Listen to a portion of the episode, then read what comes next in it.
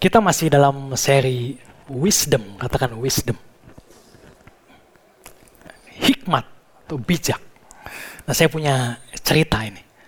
Jadi ada seorang kakek tua berumur 68 tahun dan dia dikenal sebagai seorang kakek yang bijaksana.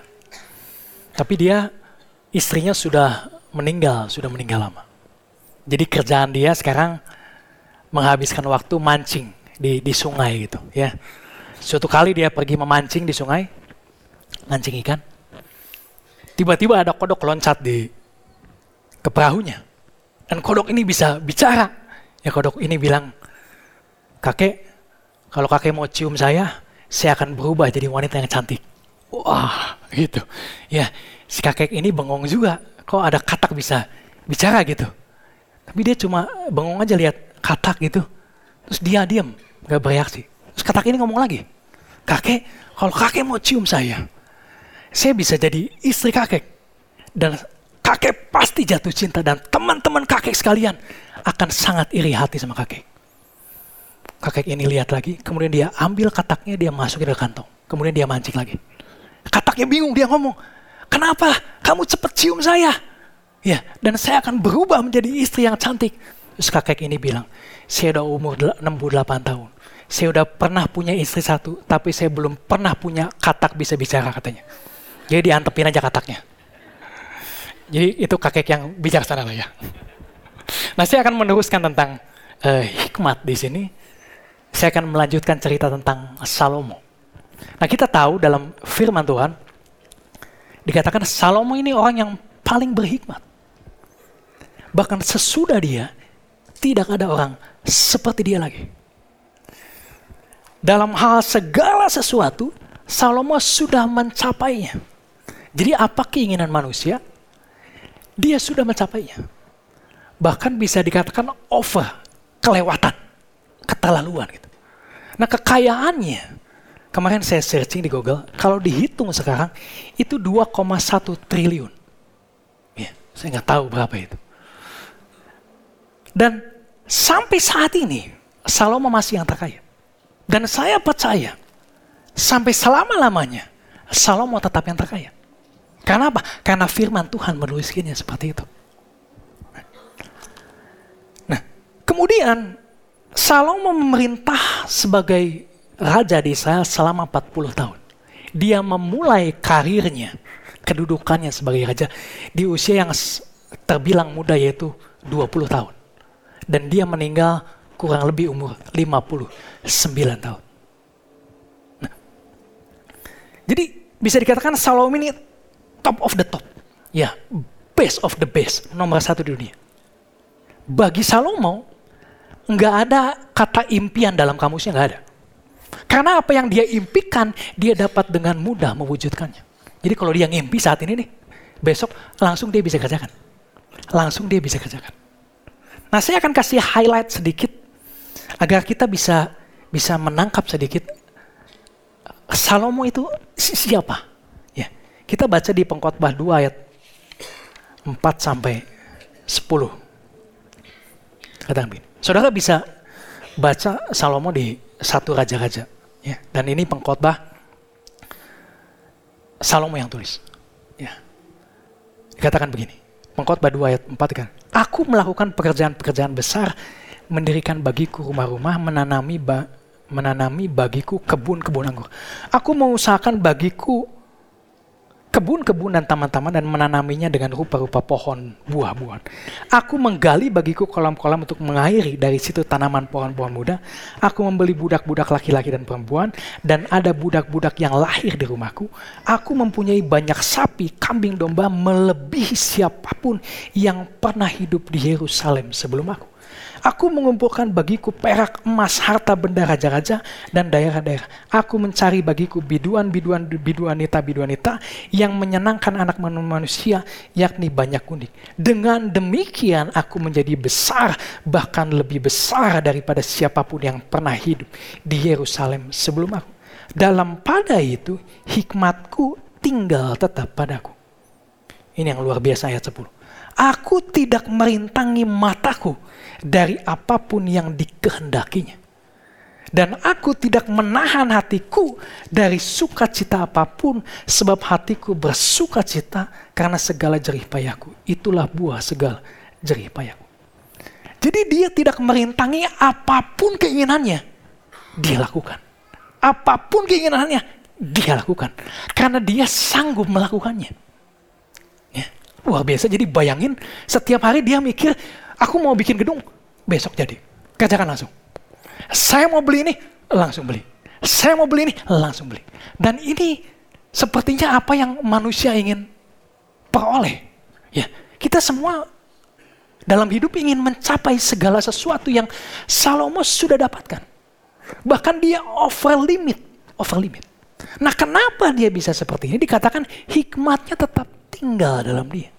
Berarti karena dia punya hikmat, dia dapat menikmati hidup yang luar biasa.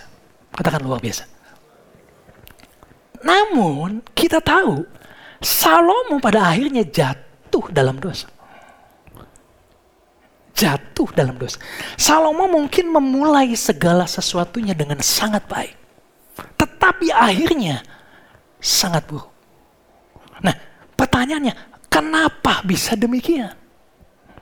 Padahal Salomo orang yang nomor satu di dunia orang yang paling berhikmat. Dia pasti sudah tahu apa yang baik dan apa yang tidak baik. Kenapa bisa berubah seperti itu? Nah kita mau belajar ini. Ya. Saya percaya kenapa Salomo ditulis di sini? Karena Tuhan ingin kita belajar dari kehidupan Salomo. Supaya kita tidak mengulangi lagi hal yang Salomo lakukan.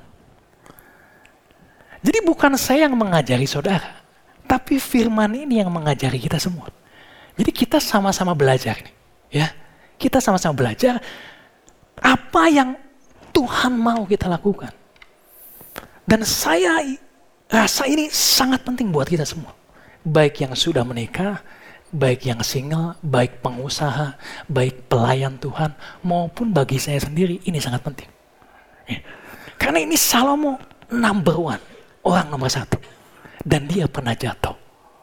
Dan adalah berhikmat kalau kita bisa belajar dari kegagalannya. Nah kita mau menyusuri kehidupan Salomo dari apa kegagalannya. Amin.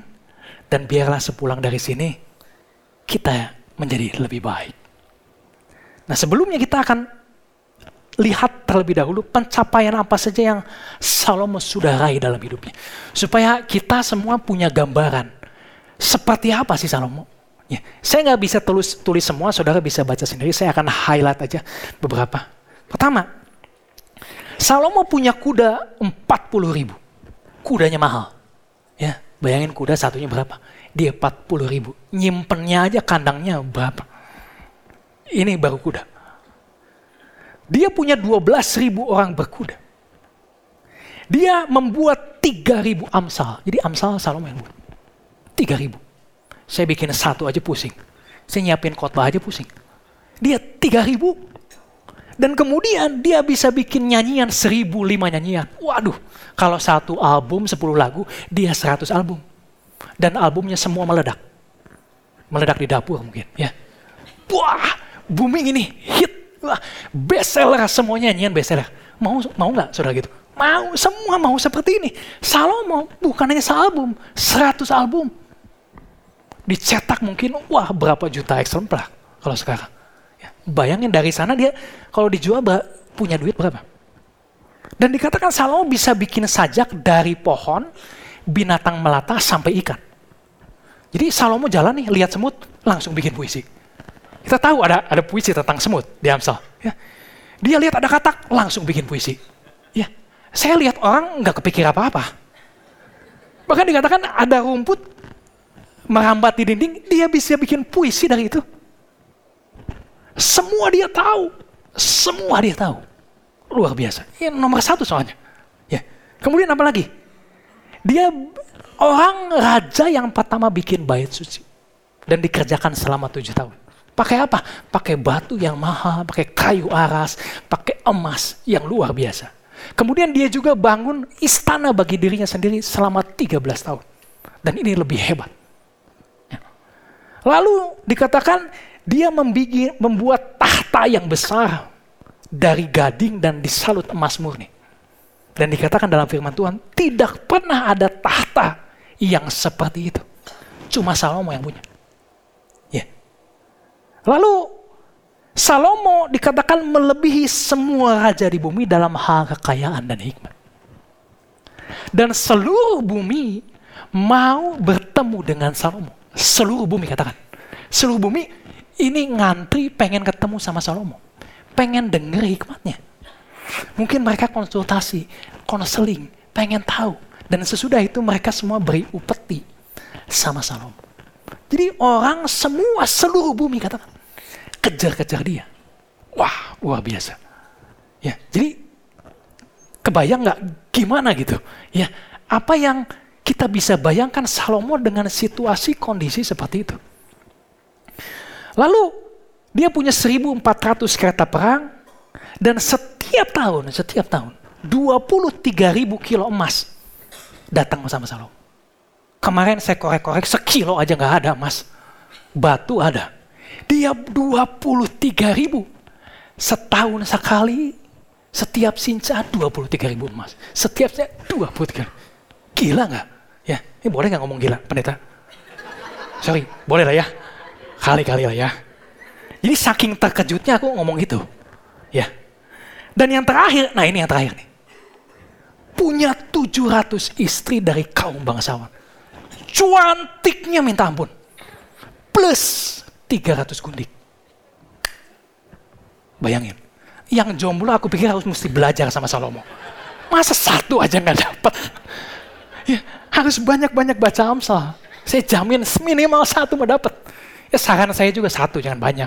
Satu cukup. Ya, ceceng. Bayangin. Hidupnya habis mungkin untuk ngurusin ini. 20 tahun total dia bangun bangunan. Dan waktu selanjutnya bikin amsal, bikin lagu. Ngurusin istri-istri gundik-gundik. Nah, yang terakhir ini, ini yang menyebabkan dia jatuh dalam dosa. Ini titik turning pointnya dia berubah. Ya. Pertama, kita tahu dia berdoa sama Tuhan minta hikmat. Dan dikatakan di mata Tuhan, Salomo baik. Nah, kita baca di satu Raja 3 ayat 10.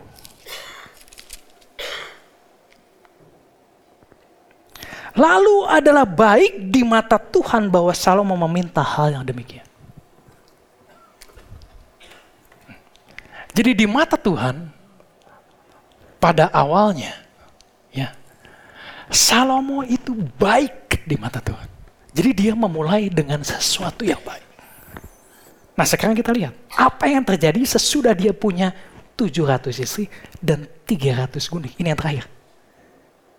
Satu Raja 11 ayat 6. Dan Salomo melakukan apa yang jahat di mata Tuhan dan ia tidak dengan sepenuh hati mengikuti Tuhan seperti Daud ayahnya. Terakhir dia berubah. Sekarang dia jadi jahat di mata Tuhan. Pertanyaannya, kenapa bisa seperti itu? Ya, kita sudah bayangin Salomo itu seperti apa. Semua orang pengen ketemu dia. Bagaimana mungkin dia bisa berari dari yang baik jadi jahat? Jadi seolah-olah dia jadi orang yang paling bodoh. Dia pasti tahu mana yang baik dan mana yang tidak baik. Dia orang yang paling berhikmat. Dia bisa melakukan segala sesuatunya. Nah kenapa? Nah ini yang kita mau belajar. Dan bukan hanya itu, bukan hanya Salomo tahu. Dia sudah diperingatkan oleh babehnya Daud. Sebelum meninggal, babehnya kasih pesan sama Daud. Kira-kira orang kalau kasih pesan kita ingat gak? Ingat, apalagi dia mau meninggal. Dan saya yakin Salomo tulis itu pesan Daud. Dia ingat, bahkan gak ditulis juga dia ingat. Karena ini pesan terakhir Daud. Daud itu raja yang disegani di seluruh bangsa Israel. Ya. Nah kita lihat apa pesannya. Satu Raja 2 ayat 1 sampai 3. Ketika Ketika saat kematian Daud mendekat, ia kasih pesan sama Salomo. Aku ini akan menempuh jalan segala yang fana. Maka kuatkanlah hatimu dan berlakulah seperti laki-laki. Lakukanlah kewajibanmu dengan setia terhadap Tuhan Allahmu. Dengan hidup menurut jalan yang ditunjukkannya. Dengan tetap mengikuti segala ketetapan, perintah, peraturan, ketentuannya. Seperti yang tertulis dalam hukum Musa. Supaya engkau beruntung dalam segala yang kau lakukan dan dalam segala yang kau tuju. Daud, papanya udah pesan. Jangan berbalik arah. Kamu harus tetap mengikuti Tuhan. Apakah Salomo lupa? Saya rasa nggak mungkin lupa. Dia ingat. Enggak cukup papanya Daud. Tuhan udah ngomong. Udah menampakkan dua kali. Mengatakan hal yang sama. Kita lihat. Satu Raja 3 ayat 14. Ini yang pertama kali. Itu Tuhan yang ngomong. Jika engkau hidup menurut jalan yang kutunjukkan dan tetap mengikuti segala ketetapan dan perintahku sama seperti ayahmu Daud, maka aku akan memperpanjang umurmu. Makanya Salomo hidupnya cuma 59 tahun. Karena Tuhan tidak memperpanjang umurnya. Ini yang pertama. Yang kedua, Tuhan menampakkan yang kedua kali. Bicara hal yang sama. Satu Raja 9 ayat 2 sampai 7. Dalam ini. Maka Tuhan menampakkan diri kepada Salomo untuk kedua kalinya seperti ia sudah menampakkan diri kepadanya di Gibeon. Firman Tuhan kepadanya telah kudengar doa permohonanmu yang kau sampaikan kepadaku. Aku telah menguduskan rumah yang kau dirikan ini untuk membuat namaku tinggal di situ sampai selama-lamanya. Maka mataku, hatiku akan ada di situ sepanjang masa. Mengenai engkau, jika engkau hidup di hadapanku sama seperti Daud ayahmu, dengan tulus hati dan dengan benar berbuat sesuai dengan segala yang kuperintahkan kepadamu, dan jika engkau tetap mengikuti segala ketetapan dan peraturanku, maka aku akan meneguhkan tahta kerajaanmu atas saya Israel untuk selama-lamanya seperti yang telah kujanjikan kepada Daud ayahmu dengan berkata keturunanmu takkan terputus dari tahta kerajaan Israel. Tetapi jika kamu ini dan anak-anakmu berbalik daripadaku, tidak berpegang pada segala perintah ketetapanku yang telah kuberikan kepadamu dan pergi beribadah kepada Allah lain dan sujud menyembahnya, maka aku akan melenyapkan orang Israel dari atas tanah yang telah kuberikan kepada mereka. Kubuang dari hadapanku. Ini kedua kali. Kira-kira Salomo ingat gak sih? Gak mungkin gak ingat. Ya. Pertama babenya.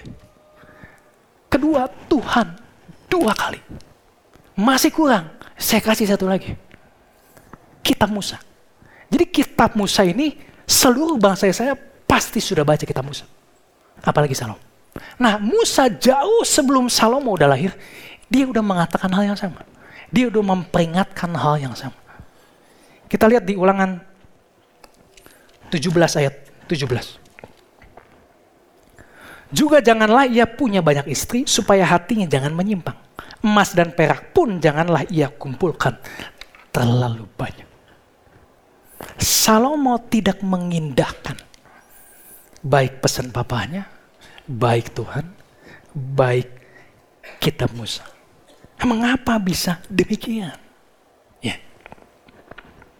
Pertama, Salomo minta hikmat sama Tuhan. Dipandang baik. Dan dia dapat hikmat. Dan dengan hikmat itu, dia merasakan hidup yang luar biasa. Dia dapat memperoleh segala sesuatu, dia dapat melakukan segala sesuatu. Tapi lama-kelamaan dia lupa bahwa hikmat itu asalnya dari Tuhan. Jadi seolah-olah gini, dia seperti naik pesawat sama Tuhan dari landasan. Tuhan Tuhan yang setir. Udah di atas, udah enak. Salomo bilang gini, udah enak nih, Tuhan minggir dikit lah. Mulai dari sini, aku yang setir. Jadi sesudah di atas, dia lupa sama Tuhan. Nah kadangkala kita sama seperti itu. Lagi di bawah, Tuhan suruh apa aja kita lakuin. Ya. Mau doa semalam suntuk aja kita lakuin. Tapi udah begitu di atas, udah agak enakan. Tuhan saya udah udah oke okay nih sekarang. Saya udah tahu mana yang benar, mana yang salah. Dan saya percaya saya besok lebih baik. Tuhan minggir dikit. Saya mau setir. Ya, saya mau ke sana, mau ke sana, mau ke sana, mau ke sana. Kita lupa awalnya itu dari Tuhan. Dan ini yang terjadi sama sama Salomo. Salomo tidak lagi taat sama Tuhan. Ya. Dulu dia taat sama Tuhan. Pengkhotbah 6 ayat 12. Katakan begini. Pengkhotbah 6 ayat 12. Karena siapakah yang mengetahui apa yang baik bagi manusia sepanjang waktu yang pendek dari hidupnya yang sia-sia, yang ditempuhnya seperti bayangan. Siapa yang dapat mengatakan kepada manusia apa yang akan terjadi di bawah matahari sesudah dia. Salomo berpikir karena dia sudah berhikmat, dia bisa merancangkan sesuatu yang baik buat masa depannya. Terkadang manusia bikin sistem kehidupan yang menurut dia ini akan membawa dia ke kehidupan yang lebih baik. Dia percaya itu. Dan itu baik. Itu baik. Kita semua harus punya merencanakan sesuatu agar kehidupan esok lebih baik. Tapi jangan lupa, ada batasnya. Batasnya itu Tuhan sendiri. Dan kita tidak pernah tahu apa yang akan terjadi hari esok. Amin. Nah, Salomo lupa. Dia udah di atas. Dia bilang, mulai sekarang aku yang pegang kendali. Peraturan aku yang buat. Kemauan aku yang tentuin. Segala sesuatu aku yang tentuin. Tuhan, minggir aja. Nah ini yang terjadi sama Jadi begini, pada saat dia baik, dikatakan dia dengan segenap hati melakukan perintah Tuhan. Artinya dia taat. Pada saat Salomo taat, di mata Tuhan, Salomo itu baik. Tapi saat dia tidak taat, di mata Tuhan, dia jahat. Jadi ketaatan menjadi tolak ukur bagi Tuhan untuk menentukan apakah seseorang itu baik atau jahat. Ketaatan lebih penting di mata Tuhan daripada hikmat. Hikmat tanpa ketaatan tidak berarti apa-apa. Saya tulis di sini, wisdom without obedience is worthless. Ya. Tuhan mau kita taat. Yeah. Bukan hikmat yang Tuhan lihat, tapi ketaatan yang Tuhan mau. Amin. Coba, saya bayangin, saya, kalau saya punya dua orang, yang satu pinter tapi nggak taat, yang satu nggak pinter tapi taat. Ya. Saya pikir saya mau pilih yang ini. Ya kalau bisa mah hikmat sama taat gitu. Ya. Karena kalau taat berarti dia itu mengasihi saya. Kenapa Tuhan patokan yang taat? Kalau Salomo mengasihi Tuhan, dia akan taat. Sewaktu dia tidak taat, dia merasa dia lebih baik daripada Tuhan. Berarti dia tidak mengasihi Tuhan. Amin. Katakan sebelahnya, taat sama Tuhan. Amin. Nah, waktu saya baca ini satu raja-raja, Salomo sering kali mengklaim janjinya Tuhan. Ya. Seringkali dia menuntut apa yang sudah Tuhan janjikan. Ya. Dia bilang gini, Tuhan kau berjanji dari keturunan Daud engkau akan menaikkan aku sebagai raja. Kerajaanku akan kokoh selamanya. Tuhan kau berjanji bahwa anak Daud yang akan membangun bait suci. Dan beberapa kali Daud mengklaim janjinya Tuhan. Nah saya akan kasih satu. Contoh satu Raja-Raja 9 ayat 4 sampai 7. Saudara bisa baca sendiri nanti. Ini satu. Mengenai engkau, jika engkau, uh, sorry, satu Raja 9 4, oke. Okay. Mengenai engkau, jika engkau hidup di hadapanku sama seperti Daud ayahmu, dengan tulus hati dan dengan benar. Oh sorry, satu Raja 8, 24, 26. Satu Raja 8, 24, 26. Engkau yang tetap berpegang pada janjimu terhadap hambamu Daud ayahku dan yang telah menggenapi dengan tanganmu apa yang kau firmankan dengan mulutmu.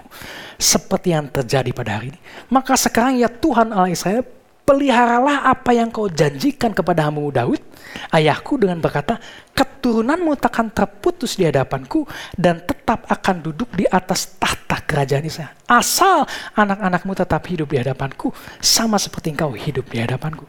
Maka sekarang ya Allah Israel, biarlah kiranya menjadi nyata keteguhan janji yang telah kau ucapkan kepada hambamu Daud. Dan ini berkali-kali saya dapat gini. Nah, saya juga sering doa kalau doa saya suka klaim janjinya Tuhan. Boleh nggak? Boleh. Ya.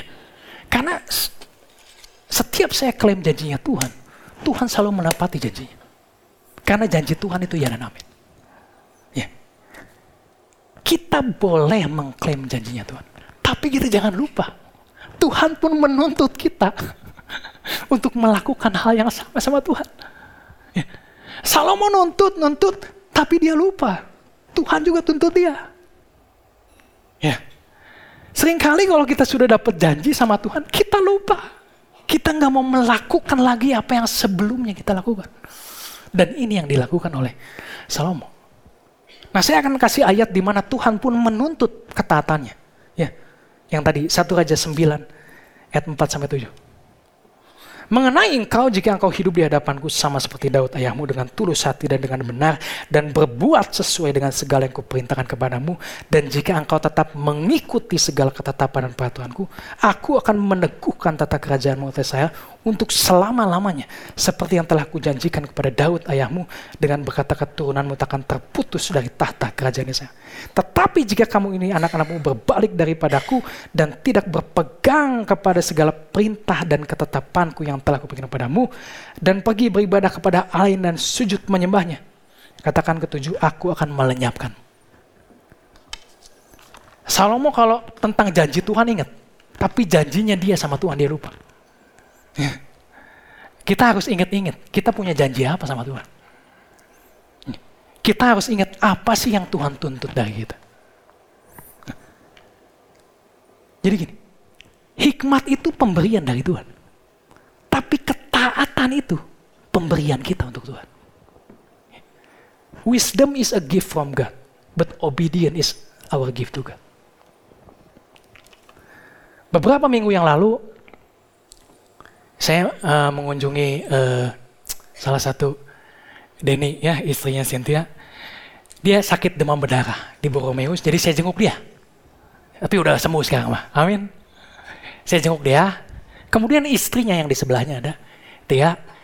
Dia cerita, anaknya Warren nangis waktu papanya sakit demam berdarah. Saya ada di sana. Dalam hati saya gini, waduh, Warren mengasihi papanya. Kalau anak saya kira-kira sama nggak melakukan hal yang sama gitu dan puji Tuhan beberapa minggu kemarin saya sakit masuk ke rumah sakit dua hari jadi pewahyuannya gini hati-hati kalau berharap sesuatu bisa langsung dijawab sama Tuhan dan saya minggu kemarin saya masuk ke rumah sakit dua hari ya nah saya tuh punya kebiasaan kalau pagi suka doa dan malam pun suka doa pada waktu malam pertama saya uh, nginep di rumah sakit istri saya, anak saya doa, istri saya lapor. Anak saya nangis doain saya. Dan puji Tuhan berarti saya tahu anak saya sayang sama saya. Amin. Boleh kasih kemuliaan. Kasih kemuliaan buat Tuhan ya. Nah, anak saya itu dibeliin Lego. Karena dia senang Lego. Jadi saya suka beliin banyak. Lego. Nah, kalau waktu dia tahu saya sakit, dia bilang dia nanti mau mengerjakannya nanti. Sesudah saya sembuh, dia mau pasangnya sama-sama dengan saya. Gini, saya tuh seneng kadang-kadang kalau lihat dia bisa bikin Lego, bisa gambar, bisa melakukan sesuatu pencapaian, saya seneng. Ya, siapa sih yang gak seneng? Ya, punya anak bisa melakukan sesuatu yang baik. Tapi saya lebih seneng kalau dia mengasihi saya. Amin. Bukan pencapaian, tapi saat dia taat, saat dia mengasihi saya. Nah Tuhan pun demikian. Ya, Tuhan ingin kita taat. Karena waktu kita taat, Artinya kita mengasihi dia. Amin. Ya. Nah, jadi poin pertama yang kita bisa belajar, ya, kalau saya boleh tulis di sini, itu tentang ketaatan. Oke. Sekarang yang kedua, apa sih yang kita bisa sama-sama tangkap belajar dari sini? Berbicara tentang pencapaian, bukan berarti kita nggak boleh mencapai sesuatu. Saya juga punya target tahun ini lebih baik dari tahun kemarin. Ya. Kalau bisa segala sesuatu lebih baik. Perusahaan pun punya visi, punya target.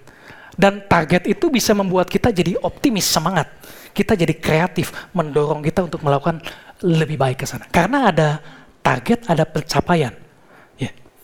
Nah, kalau pencapaiannya kecil, kebahagiaan kita juga mungkin sama. Ya. Tapi kalau pencapaiannya besar, tantangannya lebih besar, tapi kita bisa menanggulanginya, kepuasan kita, kebahagiaan kita lebih besar. Betul nggak? Saya ambil contoh gini lah. Misalnya marketing rumah, mungkin di sini banyak marketing rumah. Misalnya agent rumah, dia mau menjual rumah. Harganya 300 juta. Dan dia bisa closing, bisa kejual. Puas nggak dia? Puas lah, dia bahagia, dia bisa menjual rumah seharga 300 juta. Tapi minggu selanjutnya dia bisa jual rumah seharga 300 miliar. Puas gak? Puas, dia bahagia. Tapi levelnya beda. Kalau bisa dikatakan yang ini levelnya 100. Ya. Yang ini 10 lah. Karena pencapaiannya juga besar. Ya, jadi lebih bahagia gitu rasanya, lebih puas. Bagus, tapi ada jeleknya menurut saya. Masalahnya begini.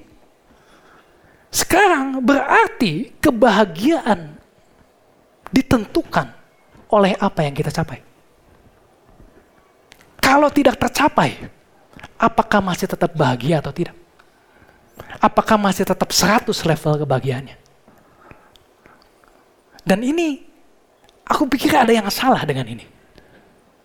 Nah menurut firman Tuhan, itu bukan seperti itu. Ya, kita baca di pengkhotbah 8 ayat 15. Dikatakan begini. Oleh sebab itu aku memuji kesukaan karena tak ada kebahagiaan lain bagi manusia di bawah matahari kecuali makan, minum, bersukaria. Itu yang menyertainya dalam jeripayanya seumur hidupnya yang diberikan Allah kepadanya di bawah matahari.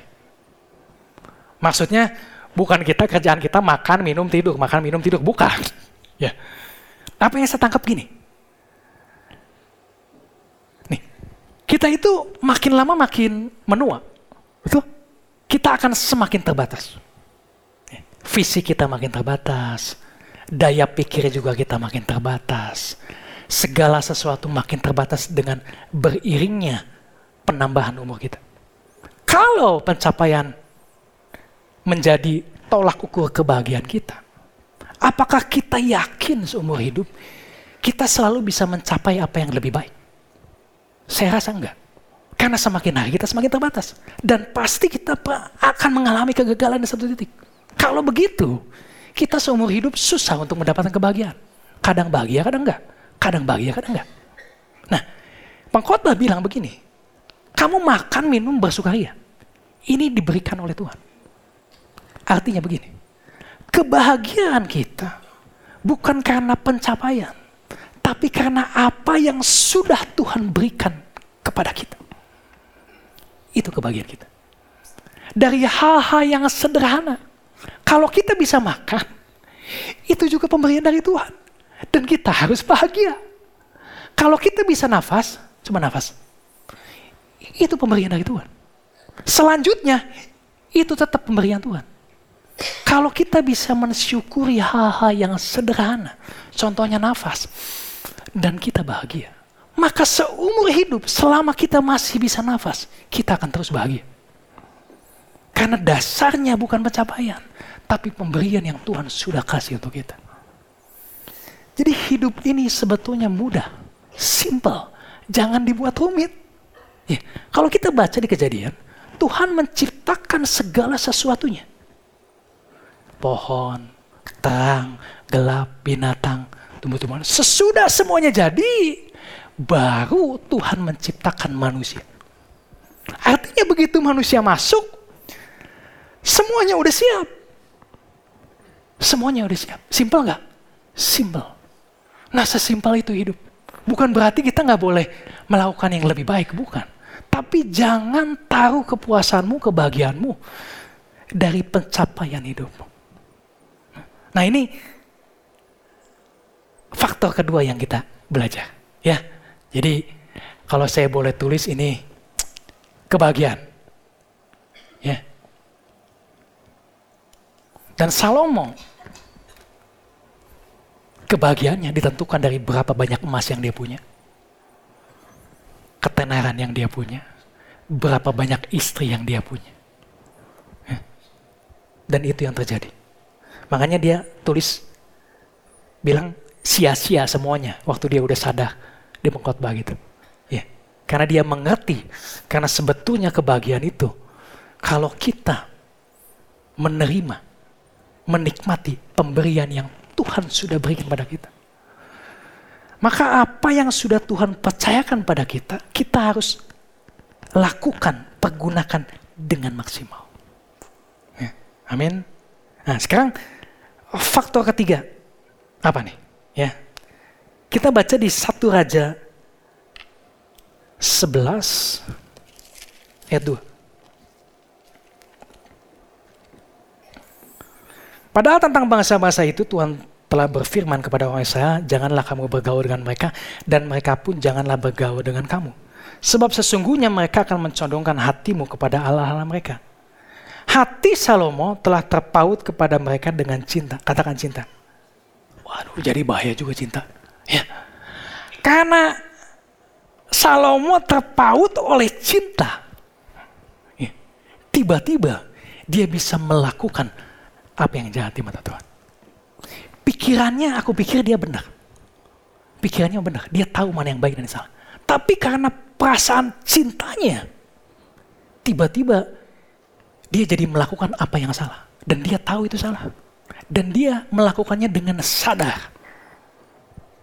Satu Raja-Raja 11 ayat 11. Versi bahasa Indonesia masa kini ini.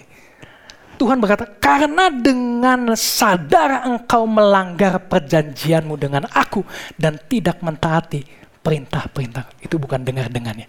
Jadi Salomo melakukannya itu sadar. Sadar. Pernah ada cerita teman saya, cerita ada seorang laki-laki udah menikah. Udah menikah, tapi kemudian dia lagi pergi main, istrinya di rumah, ketemu sama cewek, cewek cantik, ditanya udah menikah belum? Belum. Jadi dia pura-pura gak sadar. Nah saya pikir kalau Salomo nggak mungkin gak sadar. Karena istrinya ada seribu. Mana mungkin gak sadar. Cinta pertama 10, 20, 30 sampai 100. Dia pasti sadar bagaimana jatuh cinta sampai seribu. Nah Salomo sadar betul apa yang dia lakukan. Nah kenapa bisa begini? Ya. Jadi perasaan itu penting juga di mata Tuhan. Kita lihat di Filipi 2 ayat 5. Hendaklah kamu dalam hidupmu bersama menaruh pikiran dan perasaan yang terdapat juga dalam Kristus Yesus. Perasaan itu juga penting di mata Tuhan. Amin.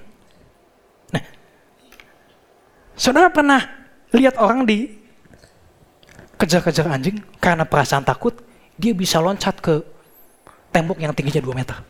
Sebelumnya nggak bisa. Tapi karena perasaan takut, dia bisa loncat. Ya. Saya pernah lihat juga di TV ada pencuri dikejar-kejar, dia bisa loncat ke kali. Karena apa? Karena takut. Ya. Kalau lagi benar makanya dia mikir dulu loncat. Ya. Jadi kita pun harus bisa mengendalikan perasaan kita. Karena akan berpengaruh sama tindakan kita. Nah, Musa, eh Salomo dia bisa dengan mudah dikendalikan perasaannya. Ini saya bayangin gini. Semua orang di sana udah tahu, Salomo itu seneng cewek cantik. Ya. Mungkin dia udah ke satu, ke sepuluh ya. Kemudian ada cewek cantik, wih Salomo senangnya cewek cantik, saya cantik. Dan dia besoknya pagi dandan abis-abisan. Dia sengaja ngehadang Salomo waktu jalan. Kemudian pura-pura jatuh. Salomo diangkat, cantik juga. Yuk kawin hari ini, oke. Bisa gitu, bro. Setiap hari. Ya. Jadi dengan mudah kita bisa mengendalikan perasaan Salomo. Salomo dengan mudah dikendalikan. Asal sediain cewek cantik, dia jatuh. Dia melakukan hal yang jahat. Ya. Nah kita harus bisa mengendalikan ini. Kalau enggak bahaya. Ya, saudara mau nggak dikendalikan sama orang? Gak mau. Nah, bagaimana caranya? Musa udah kasih tahu jawabannya sama Salomo. Tapi karena dasarnya Salomo tidak taat, dia tidak mau mentaati apa yang yang yang, yang Musa sudah berikan jauh sebelum Salomo lahir. Kita lihat di Ulangan 17 ayat 18 sampai 20 versi bahasa Indonesia masa kini. Kalau seseorang dinobatkan jadi raja, ini Musa yang tulis. Dia kasih pesan. Ia harus diberi sebuah buku berisi hukum-hukum Allah yang disalin dari buku asli yang disimpan oleh imam iman Lewi. Kemudian uh, ulangan 17 ayat 19. Buku itu harus selalu ada di dekatnya. Dan seumur hidup ia harus membacanya supaya belajar menghormati Tuhan Allahnya dan dengan setia mentaati segala perintah yang tertulis di dalam. Ini pesan dari Musa untuk seorang raja. Ini raja ini. Raja yang memimpin bangsa Israel. Pesannya ini. Instruksinya jelas. Ya. Konsekuensinya jelas. Apa yang harus dilakukan detail jelas. Nggak mungkin Salomo nggak ngerti ini. Nah, kalau kita baca firman Tuhan setiap hari, saya percaya pikiran kita bisa ubah. Perasaan kita, kita bisa kendalikan dengan baik. Bahkan tindakan kita bisa bisa bisa baik di mata Tuhan. Karena apa? Karena kita baca firman Tuhan. Dan ini harus setiap hari seumur hidup. Ini perintah gak main-main. Karena ini diberikan untuk seorang raja. Kita mau hidup kita berubah. Kita harus izinkan Kristus mengambil alih kendali kehidupan kita. Bagaimana caranya? Baca firman Tuhan. Kalau kita tidak baca, yang di luar sini akan ambil alih kendali kehidupan kita. Amin. Nah, sekarang saya mau kasih contoh nih. Ya. Saya mau kasih contoh Paulus. Ya. Kenapa saya ambil Paulus? Saya melihat Paulus orang yang hidupnya sudah diambil alih kendali oleh Kristus. Jadi bukan dia lagi yang hidup. Kita baca di 2 Korintus 11 ayat 23 sampai 27. Katakan begini. Ini, ini Paulus yang bilang. Apakah mereka pelayan Kristus? Aku berkata seperti orang gila, aku lebih lagi. Aku lebih banyak bercerih lelah, lebih sering dalam penjara, didera di luar batas, kerap kali dalam bahaya maut. Kemudian, lima kali aku disesah orang Yahudi. Setiap kali empat puluh kurang satu pukul. Dua lima. Yuk, next. Tiga kali aku didera. Satu kali dilempari batu. Tiga kali kapalnya karam. Sehari semalam terkatung-katung di tengah laut. Dalam perjalananku, aku sering diancam bahaya banjir, kebanjiran, bahaya penyamun, dirampok, bahaya dari pihak orang-orang Yahudi dan pihak orang-orang bukan Yahudi, bahaya di kota bahaya, di padang gurun bahaya, di tengah laut bahaya, di mana pun Paulus ada, bahaya terus. Dari pihak saudara-saudara palsu, 27. Aku banyak berjeri lelah dan bekerja berat, kerap kali aku tidak tidur, lapar, dahaga, kerap kali aku berpuasa, kedinginan tanpa pakaian. Kalau boleh saya katakan, ini gila. Ya bisa dibilang Paulus mau bunuh diri ini mah. mau bunuh diri, tapi tetap melakukan. Kenapa bisa begitu? Jadi sepertinya ini mah bukan bukan manusia. Bukan Paulus. Kenapa? Hidupnya sudah ambil alih kendali. Pikiran, perasaan, tindakannya bukan dia lagi. Tapi firman Tuhan. Kristus yang ada di dalamnya. Saya tulis begini, keserupaan dengan Kristus itu akan terjadi kalau kita mengizinkan Kristus mengambil alih kendali hidup kita. Yeah. Christ likeness happen when you let Christ take over your life. Kita boleh di take over hidup kita, dikendalikan. Tapi kita harus tahu yang kendalikannya siapa. Kalau Kristus yang kendalikan hidup kita, puji Tuhan. Tapi kalau yang lain, bahaya. Oke, nah kita harus baca firman Tuhan ini setiap hari. Kita boleh dengar firman dari orang lain, boleh. Saya pun sering dengar. Kita boleh dengar kesaksian dari orang lain. Saya pun sangat diberkati. Tapi kita harus baca sendiri. Kepercayaan kita nggak boleh dari warisan orang lain. Kita harus dapat sendiri dari Tuhan. Kita harus ketemu sendiri dari Tuhan. Maka itu yang akan mengubah kalian. Amin. Saya bisa salah ngomong. Saudara mesti cek apa yang saya omongin di sini. Ya, kalau saya salah ngomong gimana? Ya. Dan saya pun cek sendiri, saya benar apa enggak. Saudara harus baca firman Tuhan setiap hari. Kalau kalian hidupnya pengen lebih baik. Amin. Haleluya. Eh, tegang amat, kasih tepuk tangan dong. Buat Tuhan. Nah, jadi ketiga, kalau saya mau kasih tulisan, ini kendali lah ya. Nah ini yang terakhir, yang keempat. Yang keempat apa? Nah saya tertarik sama Paulus. Entah kenapa saya mau membandingkan Salomo dengan Paulus. Kayaknya jauh ya. Tapi saya dapatnya ini. Gini. Salomo ini kalau dilihat dari berbagai sudut, semuanya baik. Jadi kalau dia mau selfie, mau di sini, mau di sini semuanya bagus. Ya. Aku pikir dari bawah sampai atas semuanya bagus. Nggak ada yang jelek. Bahkan sudut rumahnya pun mungkin apa tempat sampah juga dari emas. Emas. Ya nggak tahu isinya juga apa. Ya, mungkin perhiasan yang udah potong gitu dibuang di sana. Dan saya bayangin waktu Ratu Sheba datang ke dia. Dikatakan dia tercengang, kagum. Ya, gila. Ya, ngomong lagi gila. Ini mah untuk mengungkapkan betapa tercengangnya lah. Ya, saya punya katanya itu doang. Gila ini. Ini jalan juga nggak tahu ini batu apa nggak ngerti. Dia belum pernah lihat seumur hidup. Wah dari cara pakaian, dari cara makan. Wah luar biasa. Dia bilang, apa yang aku dengar baru setengahnya. Ini luar biasa. Saya belum pernah melihat seperti ini. Dan saya bayangin kalau saya ke sana, ya. Mungkin misalnya saya ke sana, saya mau mau izin pipis ke WC boleh? Oh boleh ke WC. Waktu ke WC itu toiletnya dari emas. Saya mungkin akan sangat hati-hati gitu. Ya, kepikiran saya, saya akan bawa cutter aja, saya kerokin masnya. Ya. Jadi bisa bayangkan seperti itu. Jadi dari sudut mana pun semuanya baik, perfect, nggak ada yang jelek.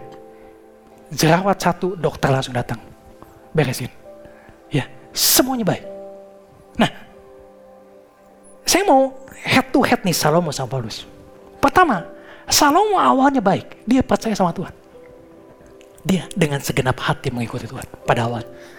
Paulus itu dulunya Saulus. Dia nggak percaya Tuhan. Dia bahkan kejar-kejar orang Kristen untuk dibunuh. Salomo itu berhikmat luar biasa. Paulus dikatakan, aku mau orang yang paling bodoh. Salomo kuat. Paulus itu fisiknya lemah. Dia mau mati terus berapa kali? Salomo punya posisinya paling tinggi, top of the top. Paulus bilang gini, di antara semua rasul, aku yang paling rendah, aku yang paling hina. Itu Paulus bilang. Salomo berhasil dalam segala sesuatu. Paulus masalah terus, nggak ada berhasilnya. Mau mati lagi, mau mati lagi, mau mati lagi, mati lagi. Di mana-mana masalah, di mana-mana masalah, di mana-mana masalah. Ya. Yeah. Kemudian Salomo sehat. Paulus dikatakan dalam firman Tuhan, dia ada duri dalam daging. Dalam versi bahasa Inggrisnya dia punya handicap. Dia sakit, nggak tahu apa entah sakitnya. Tapi kita tahu akhirnya beda. Paulus mencapai garis akhir, finish dengan baik. Salomo akhirnya menyedihkan. Bahkan kerajaan Israel pecah menjadi dua bagian. Nah, apa yang saya mau sampaikan begini. Saya punya, ini baru dibuat tadi pagi. Ya, semoga bisa menggambarkan apa yang mau saya sampaikan. Jadi ini lampu. Ini bagus saya. Anggap ini emas lah, anggap emas. Emas. Ini bagus kan? Bagus. Tapi kalau casing ini rusak, gimana jadi? Jelek kan? Sepertinya jelek. Tetapi terangnya lebih terlihat. Semakin ini koyak, semakin terangnya lebih terlihat dengan jelas. Amin. Nah, kita semua ingin terlihat baik. Kita semua ingin terlihat baik. Saya juga sama ingin terlihat baik. Tadi pagi waktu mau khotbah juga, saya pilih dulu, saya mau pakai apa. Saya mau yang baik. Saya siapkan firman Tuhan yang baik. Semua saya ingin memberikan yang terbaik. Gitu. Tapi begini, ada kalanya kita mengalami hal yang tidak baik. Dan itu normal, katakan normal. Normal. Kita bisa merasakan yang baik, itu normal. Kita mau terlihat baik, itu normal. Tapi ada kalanya kita tidak terlihat baik. Dan itu pun sama normal. Tapi saat kita tidak terlihat baik, justru saat itu orang akan melihat siapa yang ada dalam diri kita sebenarnya. Karena yang penting bukan casingnya, tapi lampunya. Untuk apa casingnya bagus, tapi nggak ada lampunya. Tapi semakin casingnya rusak, sinarnya semakin terang keluar. Jadi saat aku lemah, justru aku kuat. Amin. Nah, kita baca di 2 Korintus 12 ayat 9 dikatakan begini. Cukuplah kasih karuniaku bagimu, sebab justru dalam kelemahanlah kuah, kelemahanlah kuasaku menjadi sempurna. Sebab itu aku terlebih suka bermegah atas kelemahan supaya kuasa Kristus turun menaungi aku. Apa yang orang lain ingin lihat dari dirimu? Kita sendiri atau yang di dalam kita? Orang akan tahu siapa yang di dalam diri kita waktu kita dalam keadaan tidak baik. Apa isi dalam kita?